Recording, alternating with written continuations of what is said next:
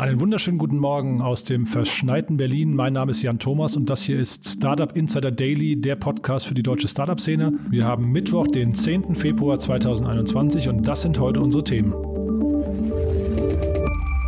Rocket Internet möchte mit Mantelfirma an die US-Börse. Teslas Gigafactory in Grünheide liegt hinter dem Zeitplan. Die Trading-App Robinhood wird wegen Nutzersuizid verklagt. Und die Online-Plattform Reddit verdoppelt ihre Unternehmensbewertung.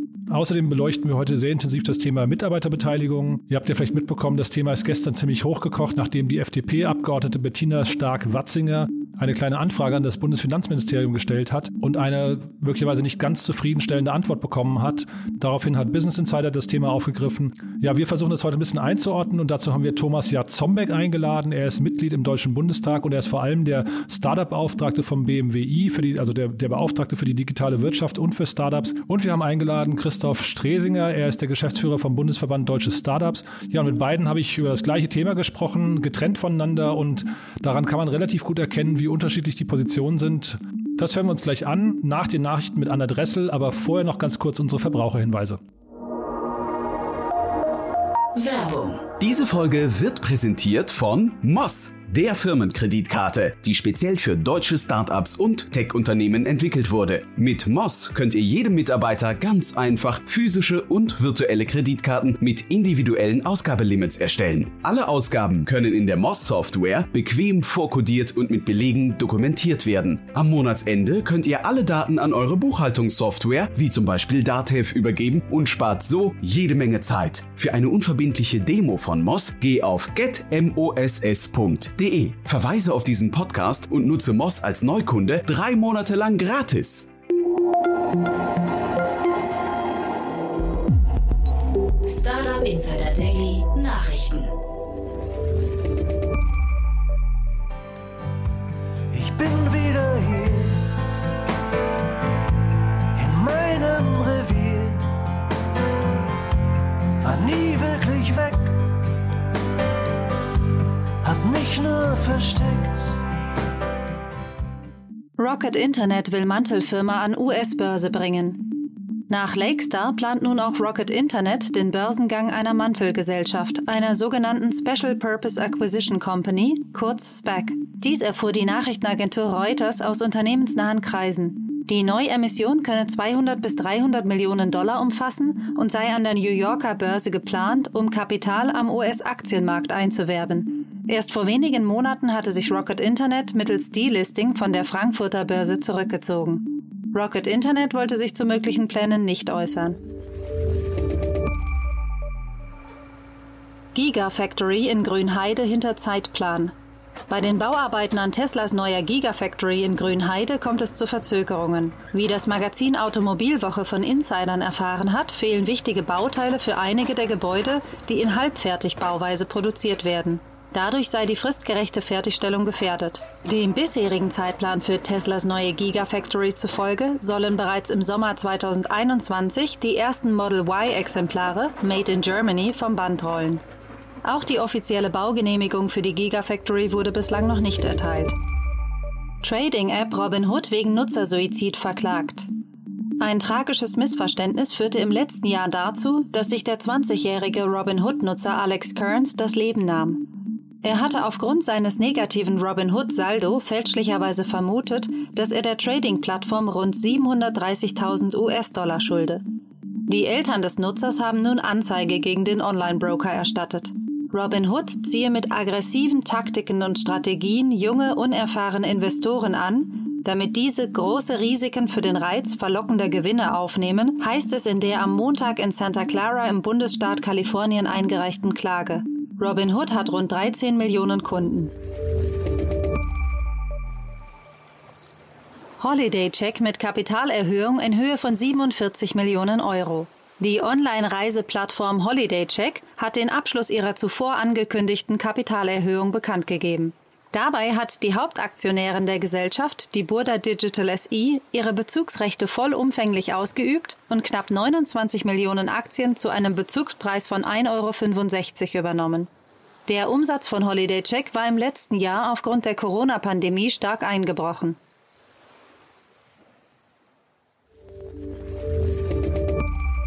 Yeah, I, I mean, I, I think the progress is is steady, um, and and I'm, I'm I'm proud of what the team is doing. It's um, you know there's a, there's a lot of foundational technologies to build. So just to back up, you know what what augmented and virtual reality are really all about is delivering this sense of presence right this feeling like you're really there with another person or that you're in another place right the ability to teleport without actually having to travel or commute and and it's it, it's going to be it's it's a special experience that no other computing platform can deliver. Mark Zuckerberg sieht Teleportation als Zukunftsmarkt. Im Rahmen einer Clubhouse-Session hat sich Facebook-Chef Mark Zuckerberg zu den Potenzialen von Mixed Reality geäußert. Der Kombination aus virtueller und erweiterter Realität prophezeit Zuckerberg eine große Zukunft. Bei Facebook würde bereits intensiv daran gearbeitet, Nutzern eine nahtlose Umgebung zu simulieren, sobald sie ein Headset aufziehen. In diesen werde dann eine teils virtuelle, teils reale Umgebung dargestellt, in der Menschen miteinander interagieren können. Bis Ende des Jahrzehnts plant Facebook, rund 50 Prozent seiner Mitarbeiterschaft auf die Zusammenarbeit über diese Technologie umzustellen. DoorDash übernimmt Roboter Kitchen Startup. Der Restaurant-Lieferservice DoorDash hat seine erste Akquisition vollzogen und das Robotik-Startup Chobotics übernommen. Deren Robotertechnologie ermöglicht es, zahlreiche Fertigungsschritte in der Küche zu automatisieren. So können zum Beispiel Salate komplett automatisch vorbereitet werden. Über den Kaufpreis haben die Parteien Stillschweigen vereinbart. Reddit verdoppelt Unternehmensbewertung. Im Zuge seiner neuesten Finanzierungsrunde wird das US-Online-Netzwerk Reddit auf 6 Milliarden Dollar bewertet. Insgesamt wurden bei der Finanzierungsrunde mehr als 250 Millionen Dollar eingesammelt. Mit dem frischen Kapital möchte man die internationale Expansion vorantreiben. In den vergangenen Wochen war Reddit weltweit in die Schlagzeilen geraten, da sich Kleinanleger über das Forum Wall Street Bets bei Reddit organisiert und dort den Handel mit GameStop-Aktien initiiert hatten. Erst im Dezember hatte Reddit den Berliner TikTok-Konkurrenten Dubsmash übernommen. Volkswagen möchte chinesischen Markt mit Flugtaxis erobern. Im Rahmen einer Machbarkeitsstudie analysiert VW derzeit die Potenziale für fliegende Autos und ferngesteuerte Drohnen. Mit diesen wolle man den Zukunftsmarkt für die individuelle Mobilität erschließen und insbesondere den technisch affinen chinesischen Markt ins Visier nehmen. Neben den beiden Entwicklern Lilium und Volocopter wäre VW damit der dritte deutsche Anbieter für Flugtaxis. Den Analysten von Morgan Stanley zufolge könnte der Markt für elektronische Flugtaxis auf mehr als 1,5 Billionen Dollar im Jahr 2040 steigen.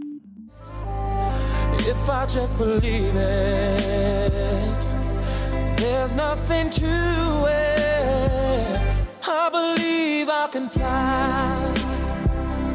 I believe I can touch the sky. I think about it every night and day. Hackerangriff auf polnische Spielefirma CD Projekt.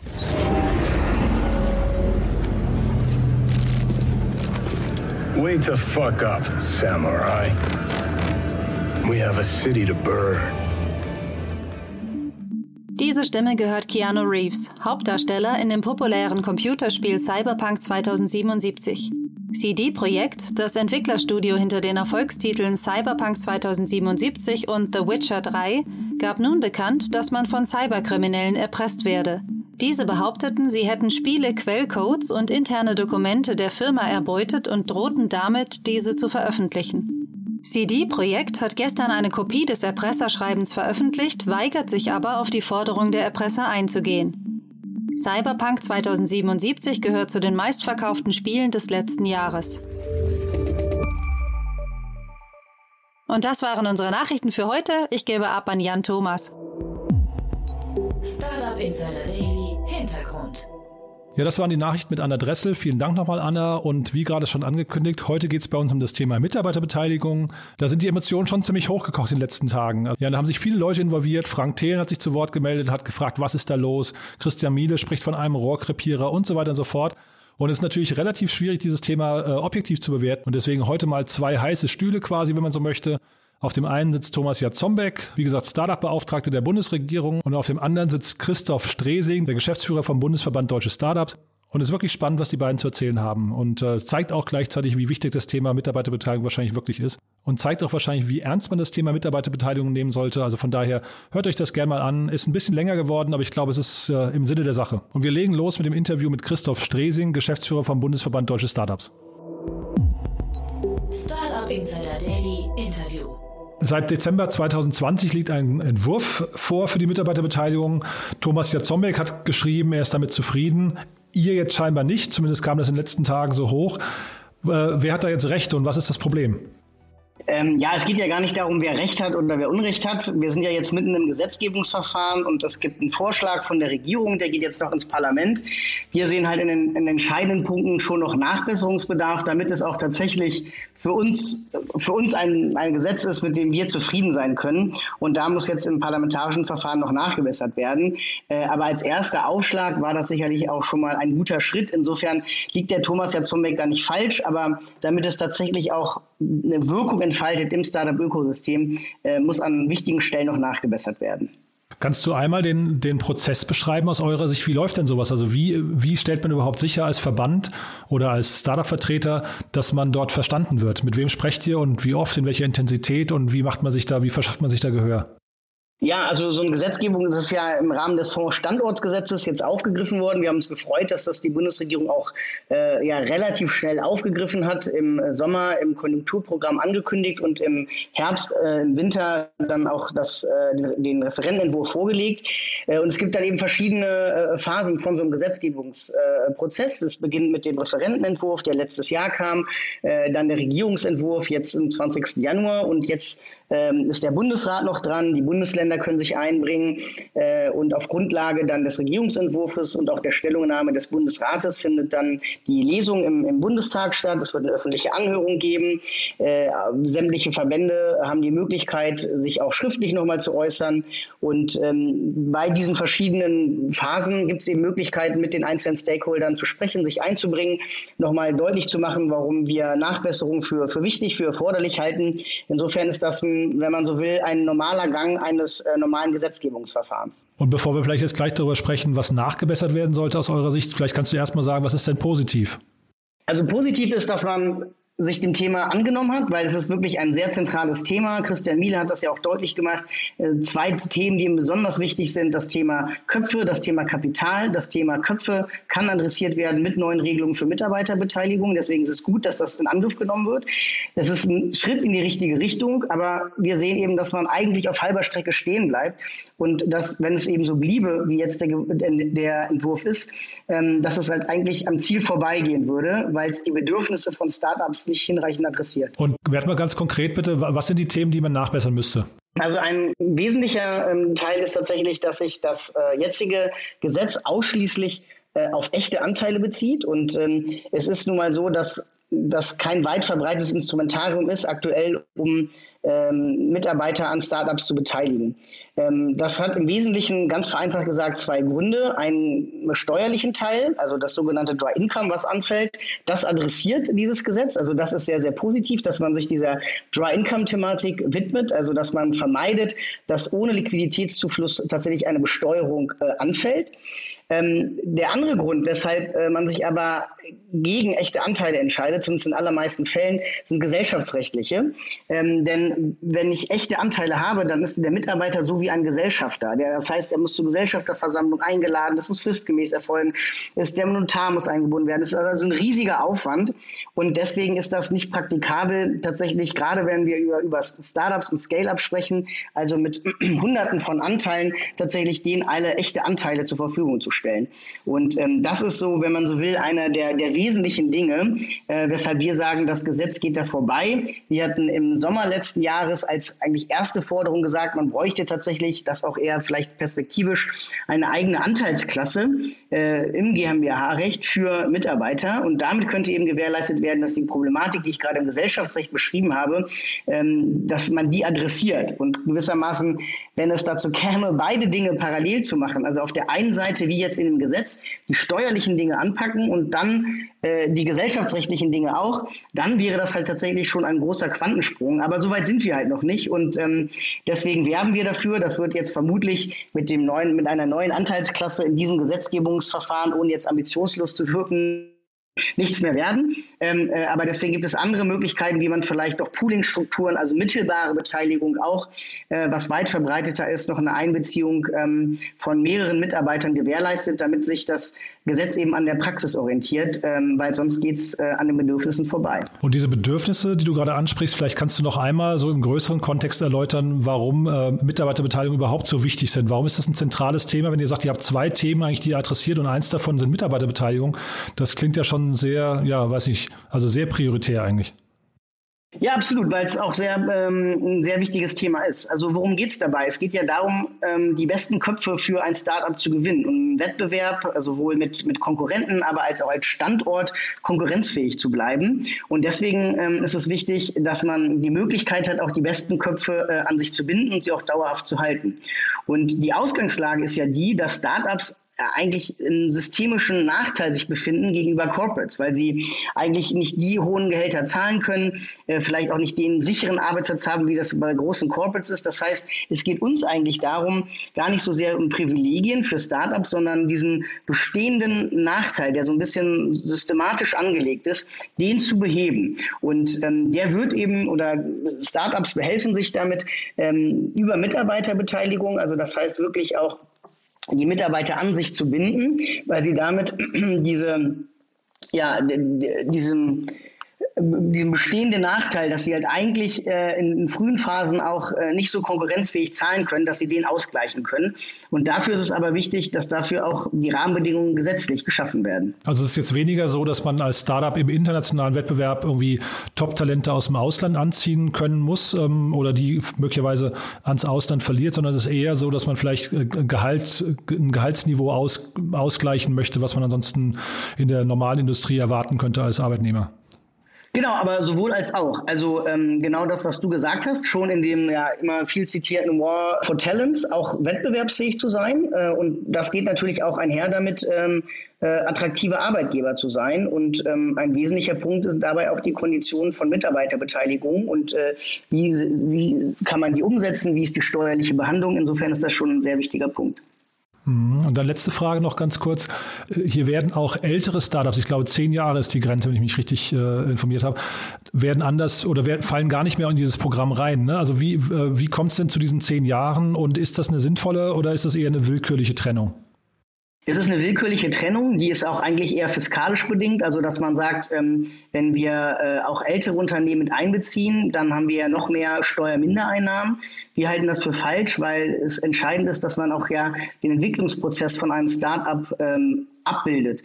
Auf der einen Seite wird gefordert, wir wollen das neue Google, wir wollen das neue Facebook und dann muss man eben auch bereit sein, glaube ich, ähm, diesen Prozess nicht nach zehn Jahren oder an bestimmten Mitarbeiterzahlen, wie es jetzt auch ja der Fall ist, ausschließlich auf KMUs zu beschränken, wieder einzugrenzen, sondern dann muss man auch bereit sein, ähm, die, die, Anwendungsbereiche so flexibel zu gestalten, dass man auch die, die Scale-ups äh, äh auf dem Weg nach oben begleitet.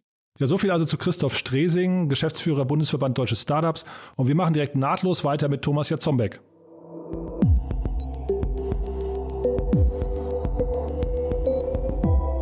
Thomas, ich habe gelesen, Reuters Dezember 2020, der Startup-Beauftragte ist zufrieden mit der Neuregelung der Mitarbeiterbeteiligung. Ich glaube, das warst du, ne?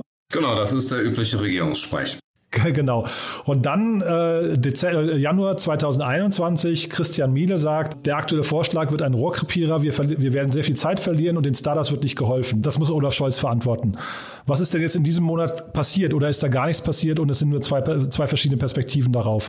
Ich glaube, es sind zwei verschiedene Perspektiven und wie so oft im Leben liegt die Wahrheit ganz sicher hier auch in der Mitte. Also ein Rohkrepierer, glaube ich, ist es nicht. Aber es ist auch kein Geheimnis, dass wir als Wirtschaftsministerium hier wirklich sehr lange, glaube ich, über zwei Jahre mit dem Finanzministerium gerungen haben. Und Olaf Scholz hat ganz persönlich gesagt, ich möchte hier kein Tor für Steuergestaltung öffnen. Und insofern war der Prozess hinreichend schwierig, das muss man einfach sagen. Wir hätten als Wirtschaftsministerium uns hier deutlich mehr vorstellen können. Aber Ich glaube, dass der Entwurf, der jetzt vorliegt, zumindest schon mal eine deutliche Verbesserung darstellt. Und er geht jetzt in den Deutschen Bundestag. Das alte Strucksche Gesetz sagt ja, alles, was in den Bundestag reingeht, kommt am Ende anders heraus. Und das wird auch sicherlich hier so sein. Und deshalb glaube ich, ist das eine Grundlage, auf der man jetzt auch arbeiten kann und nach Sicht vieler Start-up-Leute auch arbeiten muss. Hm. Da hört man ja so ein bisschen auch raus, dass du jetzt auch nicht hundertprozentig äh, einverstanden bist mit dem Entwurf. Vielleicht kannst du einmal kurz erzählen, was ist denn aus deiner Sicht das Positive daran gerade? Also, was ist positiv an dem Entwurf? Erstmal, glaube ich, haben wir für viele oder zumindest schon mal für eine ganze Reihe bei dem Thema Dry Income Problematik eine Lösung gefunden. Bisher ist es so, wenn man Mitarbeiterkapitalbeteiligung bekommt, dann muss man sie eigentlich sofort versteuern. Man hat aber keinen Geldzufluss und insofern ist das für viele ein Liquiditätsproblem. Das wird dadurch verbessert, dass es eben jetzt erst die Besteuerung gibt zum Zeitpunkt des Erlöses oder nach zehn Jahren oder und das ist, glaube ich, ein Knackpunkt, wenn der Arbeitgeber gewechselt wird. Das wäre beispielsweise etwas, wo man nachbessern kann, aber es ist schon mal eine deutliche Verbesserung. Das Zweite, äh, was erreicht wird, ist die Frage des Steuersatzes. Und ähm, hier ist das so, dass jetzt nach dem neuen Gesetz man äh, es dann halt über fünf Jahre äh, aufteilen kann. Das bedeutet für diejenigen, die noch nicht in der höchsten Steuerprogression sind, dass es günstiger wird. Das bedeutet auch, dass der neue Freibetrag Betrag von 720 Euro mal 5, also auf fünf Jahre verteilt werden kann, sind 3600 Euro Freibetrag dann da drin. Ähm, das sind auf jeden Fall schon mal zwei Erleichterungen, die wir da haben. Und die Freibetragsgrenzen, woher kommen die? Die sind irgendwann in den letzten zwei Jahren überhaupt erstmal eingeführt worden auf 360 Euro und sind jetzt durch Beschluss des Koalitionsausschusses auf 720 Euro pro Jahr erhöht worden. Und durch diesen Gesetzentwurf wird es eben so sein, dass man dann nochmal äh, das Ganze auf fünf Jahre aufteilen kann, sodass man dann fünfmal den Freibetrag wahrnehmen kann. Ich habe auf Twitter gesehen, dass Olaf Scholz hatte äh, geschrieben, äh, ich will es mir ganz kurz nochmal raussuchen hier, unser Ziel ist es, international eine Spitzenposition einzunehmen. Ist das damit möglich? Ich tue mich persönlich immer schwer damit, wenn man so sagt, wir wollen die weltweite Nummer eins in irgendwas werden. Ich finde es sinnvoller, wenn man das mit KPIs unterlegt, weil so ganz allgemeine Aussagen sind dann hinterher immer sehr schwierig, auch am Ende einlösbar. Ich weiß nicht, ob wir hier die Nummer eins in der Welt werden müssen, aber wir brauchen einfach ein konkurrenzfähiges System. Und deshalb glaube ich, müssen die Steuern hier runter, auch in Relation zu dem, was äh, man beispielsweise an Steuern zahlen muss, wenn man Aktien kauft und wieder verkauft vor allem. Ähm, und es muss, glaube ich, auch eine pragmatische Lösung gefunden werden für den Zeitpunkt. So. Und das ist, was hiermit ein Stück weit erreicht wird, dass man halt eben bei Verkauf oder nach zehn Jahren äh, versteuern muss und auf der anderen Seite eben, dass wir jedenfalls mit den Steuern schon mal runterkommen. Aber klar, äh, in den Verhandlungen haben wir auch nie einen Hehl draus gemacht, hätten wir uns auch vorstellen können als Wirtschaftsministerium, dass man die Besteuerung des Wertzuwachses bei den Mitarbeiterkapitalbeteiligungen genauso behandelt, wie man es bei Aktien tut, nämlich mit der Abgeltungssteuer 25 25 Prozent. Und warum sind denn eigentlich aus eurer Sicht die Mitarbeiterbeteiligung so ein, so ein schwieriges Thema oder überhaupt so relevant vielleicht auch? Also für, für, wen, für wen haben die denn welche Relevanz? Also ich halte das für extrem relevant.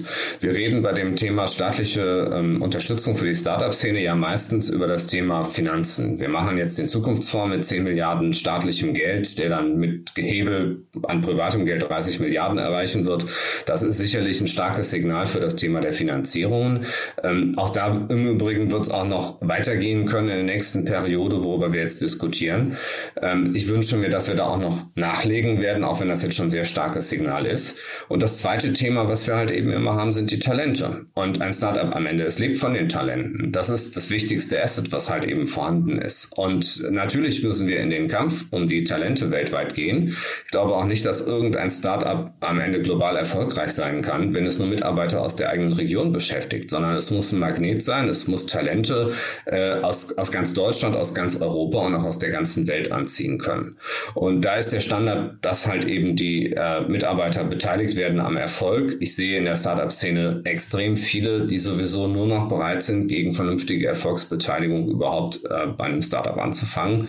Und insofern ist das mittlerweile eben äh, keine hinreichende, sondern eine notwendige Bedingung für, den, äh, für das Startup-Ökosystem Deutschland. Und gibt es da eigentlich Länder, die ihr euch als Vorbild anschaut? Also ich sehe das relativ selten, dass man irgendwie sagt, ja, in Estland ist das so oder in Schweden oder wie auch immer. Also wohin guckt ihr, wenn ihr dieses Modell hier ausarbeitet? Ich glaube, man muss da gar nicht so furchtbar weit gucken, äh, sondern es sind ja die Dinge, die wir aus der Startup-Szene selber auch hören. Und äh, ich rede da ja auch mit, mit vielen Gründerinnen und Gründern und das ist ein Thema, was unentwegt adressiert wird. Der Startup-Verband hat es sehr stark auch adressiert und Christian Mieder hat gesagt, das ist eins der beiden Top-Themen, die wir platzieren.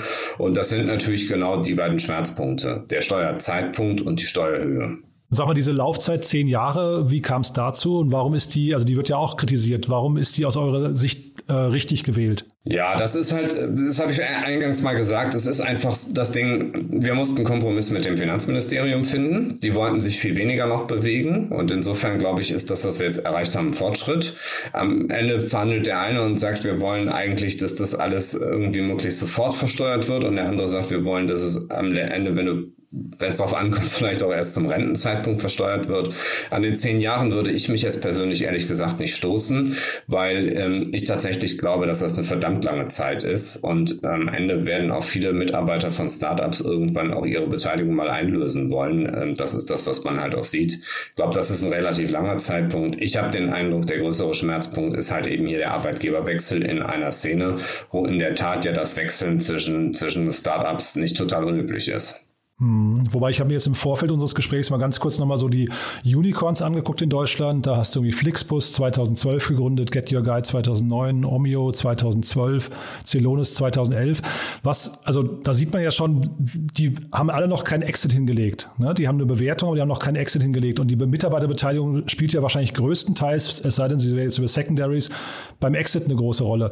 Was heißt das jetzt für die Unternehmen? Werden die gezwungen, innerhalb von zehn Jahren einen Exit zu realisieren? Nee, sondern es geht ja nicht um die Frage, dass man es nach zehn Jahren verkaufen muss, sondern es geht ja um die Frage, wann, man's, wann man die Einkommenskomponente versteuern muss. Und insofern ist das natürlich tatsächlich ein Vorteil, weil ich ansonsten ja von meinem Einkommen, was ich hier bekommen habe, einen Teil in diese Mitarbeiterbeteiligung hineinschiebe. So, und da sagt dann halt der Finanzminister an irgendeinem Zeitpunkt, möchten wir auch ganz gerne irgendwann mal die dafür erforderlichen Steuern auf diesen Gehaltsanteil bekommen. Und ich glaube, das hat bestritten, dass das in Ordnung ist, dass man sagt, wenn ein Teil des Gehalts eben als, Mitab als, als Anteil am Unternehmen ausgezahlt wird, ist es ja eben trotzdem ein Gehaltsanteil, der dann auch zumindest erstmal mit dem Wert, mit dem er übertragen wurde, auch versteuert werden muss. Dass man dann nochmal am Ende die ganze Stoße versteuert, wenn sie auch einen erheblichen Wertzuwachs gemacht hat, das gehört übrigens mit dazu. Wir haben übrigens auch noch eine Regelung gemacht, die bedeutet, dass wenn es am Ende eben nicht zum tollen Exit kommt, sondern die Firma möglicherweise verschwindet, dass man die Verluste dann auch gegenrechnen und steuerlich geltend machen kann. Und dann vielleicht letzte Frage, also wer ist da im Driver Seat und warum eigentlich auch gerade jetzt? Also das Ganze, wie Olaf Scholz, der Name ist jetzt gerade ein paar Mal äh, gefallen. Ist der da, im, der sitzt ja im Steuer? Denn ich frage mich, hat der überhaupt die Bandbreite gerade, sich damit zu beschäftigen? Der hat ja irgendwie den Wahlkampf, Corona, Wirecard und so weiter. Also ist das gerade gut aufgehoben bei ihm? Es ist ein Gemeinschaftswerk ja, von Wirtschafts- und Finanzministerium und deshalb ist das ja auch ein Kompromiss, der hier herausgekommen ist. Aber der Ball liegt jetzt im Feld des Parlaments. Also Gesetzgebung funktioniert so, dass die Regierung einen Entwurf macht. Gesetzgeber ist aber der Deutsche Bundestag. Und insofern wird jetzt der Deutsche Bundestag darüber beraten. Und das ist insbesondere der Finanzausschuss, der sich mit dem Thema beschäftigt, aber eben auch der Wirtschaftsausschuss. Und da kann jedes einzelne Wort dieses Gesetzes komplett verändert werden. Und in der Regel passiert das auch. Also das Parlament hat da schon eine sehr selbstbewusste Haltung und deshalb kann ich nur sagen, äh, die, die Start-up-Community äh, äh, ähm, würde sicherlich gut daran tun, mit dem einen oder anderen Kollegen auch mal zu reden und auch mal ein paar Argumente für die eigene Position da zu platzieren und ein Stück weit argumentativ zu arbeiten und zu sagen, schaut mal hier, so und so sieht das aus. Ähm, weil ich glaube, dass es schon auch eine Reihe Kollegen gibt, die das verstanden haben, wie halt eben heute der Markt für Mitarbeiter aussieht aussieht. Aber es gibt auf der anderen Seite auch sicherlich Kollegen, die aus ganz anderen Bereichen kommen und die gar keine genaue Vorstellung davon haben, wie da draußen der Kampf um die Talente äh, tobt und was man halt eben machen muss, um da wirklich auch die richtigen Leute für sein Startup zu finden. Toll, Thomas. Schönes Schlusswort. Ich danke dir ganz herzlich, dass du spontan die Zeit genommen hast und äh, ja, weiterhin alles Gute. Gerne, vielen Dank. Startup Insider Daily, der tägliche Nachrichtenpodcast der deutschen Startup-Szene. Ja, das waren sie also die beiden heißen Stühle für heute. Ähm, ich hoffe, es war sehr erkenntnisreich. Wenn ihr euch mit Thomas Jazombek auseinandersetzen möchtet, bin in beiden Gesprächen anschließend noch ein bisschen ins Private abgedriftet und äh, habe auch mit Thomas nochmal über das Thema Clubhouse gesprochen. Das ist ja für Politiker nicht so ganz einfach, denn da gibt es ja das Thema Datenschutz. Ihr wisst ja, Doro Bär hat gerade auf Clubhouse ihre ganze Digitalagenda vorgestellt, wurde dafür kritisiert. Dann gab es ja die Causa Bodo Ramelow, der sich da auf Clubhouse relativ dämlich angestellt hat. Nichtsdestotrotz, ähm, Thomas Jazombek sagt, Clubhouse ist wichtig. Es sorgt für ein sehr nahbares Umfeld. Und er ist heute am Mittwoch um 18.30 Uhr auf Clubhouse, hat dort einen Talk mit Judith Dada von La Familia und mit Phil Hensel von der Sanity Group, ehemals Movinga. Und äh, ja, wenn ihr euch da einschalten möchtet, wenn ihr auch vielleicht das Thema von heute nochmal diskutieren möchtet mit ihm, äh, ihm Feedback geben möchtet und so weiter, das ist eine gute Gelegenheit. Clubhouse 18.30 Uhr. Ja, ansonsten vielen Dank fürs Zuhören von meiner Seite aus. Und ich hoffe, wir haben heute ein bisschen Licht ins Dunkel gebracht. Freuen uns auch auf euer Feedback, freuen uns auch, wenn ihr den Podcast weiterempfehlt. Ansonsten euch noch einen schönen Tag, genießt den Schnee und bis morgen. Ciao.